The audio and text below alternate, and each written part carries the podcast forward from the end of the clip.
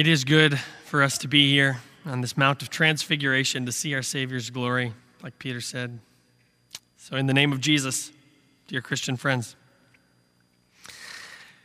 are you on a mountaintop today or in one of the shadowy valleys of life? We all experience both of those things. Mountaintop days, mountaintop experiences, those are the good ones, right? When you're maybe made the varsity team, or you got the role you wanted, or you, you're about to start a new relationship, about to get married, about to welcome a child into the world, about to retire, and things seem good.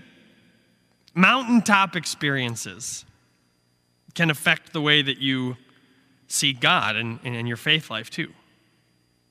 Because when everything seems to be clicking, then it's, it's easy to see God's hand working in your life, the answers to your prayers. It's easy to, to be a Christian during the mountaintop times, but you know, like I do, that on earth, on this earth at least, we do not leapfrog from mountaintop to mountaintop with nothing in between. There's some shadowy valleys in there too, aren't there? The valleys are the, the times when things don't go so well.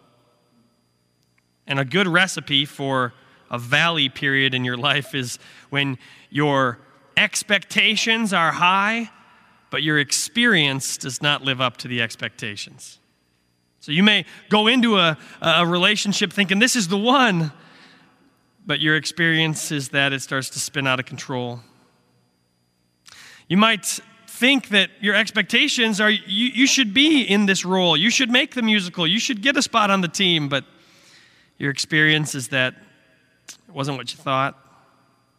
You may expect to have work that's fulfilling and that makes you feel like you're making a difference and you're good at it, but you experience more of a feeling of just punching the clock for the man.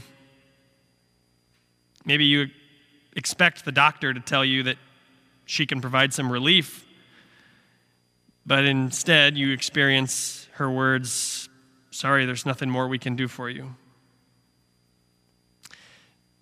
There are mountaintops and there are valleys in every one of our lives. And here's the good news for today that God can use mountaintop experiences, especially this Mount of Transfiguration, to prepare us for the valleys that we're going to face. That's what Jesus did for his disciples. Jesus did that for his disciples as he took them on a men's retreat. It was a mountaintop experience up in the north part, north of Israel. They went up to Caesarea Philippi, and Jesus he just clicked with his disciples that, that part of the, their ministry. He, he said to them, Who do people say that I am? And they said, Oh, some say John, some say you're Elijah, some say other people. And he said, But, but, but, who do you say that I am?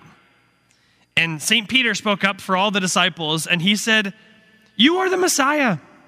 You're the Son of God. And they got to see, these disciples got to see Jesus' eyes light up. He was filled with joy, throws his head back, and says, Blessed are you, Simon, son of Jonah. This was not revealed to you by flesh and blood, but by my Father in heaven. And you are Peter, which means rock, right? You are Peter. And I tell you, on this rock, I will build my church, and the gates of Hades will not even overcome it. Even hell can't stand up to a confession like that. Jesus is the Son of God, the Messiah. And so the disciples' expectations are through the roof, right? They're saying, Jesus, you're God. We are your church. Nothing can stop us. Mountaintop experience. And immediately, immediately, Jesus leads them into a valley. Because Jesus began to teach them that this invincible Son of God with the church that nothing can stop he says, The Son of Man must go to Jerusalem and be handed over to the chief priests and the teachers and the elders and suffer many things, and he must be killed, and on the third day be raised to life. And those disciples, they didn't even hear that last sentence because they were so, so distraught about how the invincible Son of God could suffer and die. And so Peter actually tries to rebuke Jesus. Peter says, Never. And Jesus turns and looks at Peter and he says, Get behind me, Satan. you don't have in mind the things of God, but human concerns only. In the valley. Looking forward to what? Suffering and dying. And so the disciples, for six days, Jesus leads them through this valley. For six days, the disciples pull their robes up over their head and glue their eyes to the ground, and they shuffle through the dust south towards that, that city of Jerusalem where all this stuff is going to happen. Six days. They walk through the valley trying to figure out how it all went wrong. And that's how you feel once in a while, too, isn't it? When your experience with Jesus doesn't quite live up to your expectations. Maybe you're there now. Maybe you've been there for longer than six days. And so Jesus wants to help us with those valleys. So after six days, Jesus led them up onto a mountain. And this is why we celebrate the festival of the Transfiguration. Because on this mountain, Jesus is going to help us deal with all of our other mountaintops and deal with all of our other valleys. So Jesus leads Peter, James, and John up onto a high mountain to a remote place where they're all alone. And there, he was transfigured before them, which is just a long word to say he changed his appearance. And you can read all sorts of different Bible writers. There's about four different Bible writers in the Bible who try to capture what this looked like, and they say they say things that seems like they're running out of words. Matthew says his face looked like the sunshine.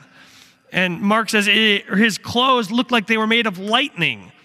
And, and Mark, who we read today, says that his clothes became white, white, dazzling white, whiter than anyone in the world could bleach them. And it became obvious Jesus is glorious. This was the most beautiful thing that has ever happened on the face of the earth is transfiguration. Because the glory of heaven it broke into our world for just a moment. Pierced the veil between heaven and earth and and those three disciples got to see what you and I are waiting for when we get to heaven, where there's no sunshine because Jesus himself is the light. Well, they got to see that light the most beautiful thing that ever happened. But Jesus wasn't up there alone, right? There appeared with him Elijah and Moses, who were talking with Jesus. Elijah and Moses. Now, why those two? Well, those disciples, they only had the first half of the Bible right? We have a Bible that's split into the Old Testament and the New Testament, and they only had the Old Testament. So when they were growing up, that's, that was their Bible they heard when they went to synagogue.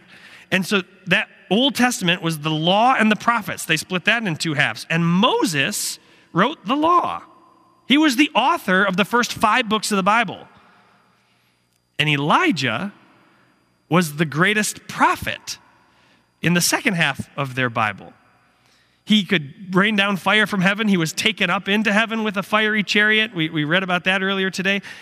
And so, what these disciples are learning as these people are talking with Jesus is that their Bible, their Old Testament, their heroes of faith, well, they were with Jesus. And this plan to suffer and die that they thought was craziness, well, from the perspective of people in heaven, it made perfect sense. In fact, that's what they were talking about. The, another gospel writer tells us that Jesus and the Elijah and Moses, they were talking about his departure, about after he would suffer and die, how he would go back to heaven as a victor, as a winner, as the glorious Son of God. This experience, seeing Jesus' face shine like the sun, seeing their Old Testament heroes, it, it frightened them and it totally bamboozled them to the point where Peter starts talking crazy. Peter says, uh, I know what we got to do, Lord.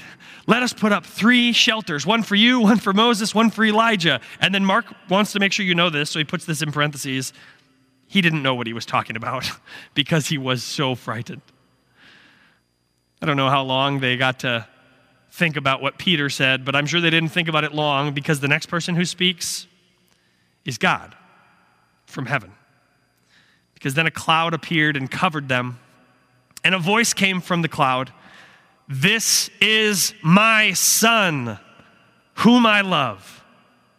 Listen to him. Listen to him. You're going through ups and downs, mountaintops and valleys, and you want some direction, listen to him. If you're starting to doubt God's plan for your life, like those disciples were doubting God's plan for, for Jesus' life, listen to him. God knows we have trouble. And so he has given us some direction in Jesus. This is my son, listen to him. So, by the end of this experience on the Mount of Transfiguration, there was just no doubt about it. Jesus was the all powerful, all glorious, wonderful Son of God. That's what the prophets testified to. That's what the voice from heaven proclaimed. And that's what the disciples saw with their very own eyes. But by the end of that mountaintop experience, can they remember it? Can they remember Jesus' glory when they go through the valley? Can you and I? Because Jesus doesn't always look so glorious, does he? Sometimes what we expect, it's not what we get. This whole story kind of reminds me of a famous book by Mark Twain, The Prince and the Pauper. Maybe you've read it, you know the storyline. There's a, a prince of England and a little beggar boy.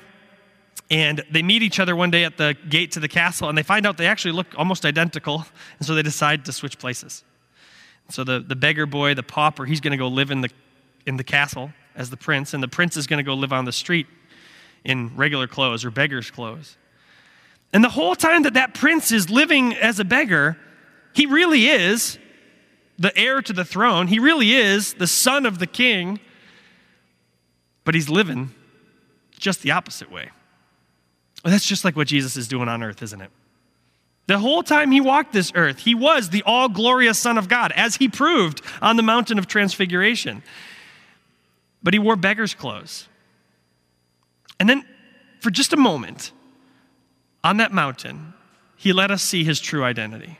It's almost as though the prince, if the prince would flash his little gold chain and give you a wink just to remind you that he really is the prince, even as he's dressed like a beggar. That's what our Lord has done for us today. It does make you think why?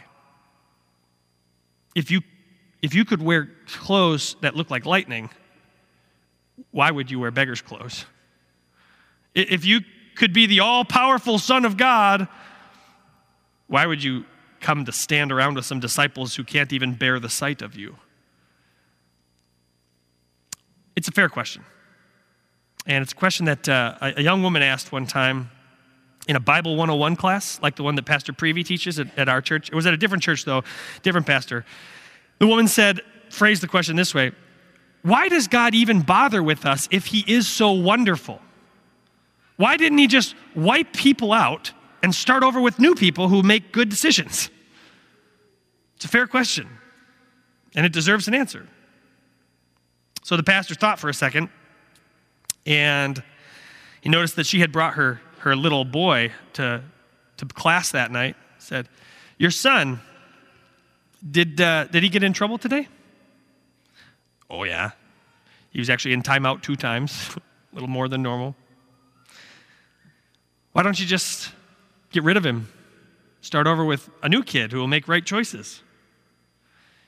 This is the part where the, the woman starts thinking, I need to find a new church. I don't think this is, I don't think I can trust this guy. No, she said, Of course I can't get rid of my son. I love him. He's mine. Exactly. Right? That's the point. Why didn't God just get rid of us and start over? Why does He come to earth and look like this? Why does He go through all the hassle of dealing with people like you and me? Because you're His child and He loves you. It's pretty amazing when you realize that the all glorious Son of God has given up everything to come and be with you. But he did. He gave up. He gave up his glorious throne in heaven to be a beggar on earth. He gave up his holiness and perfection before God in exchange for your sin.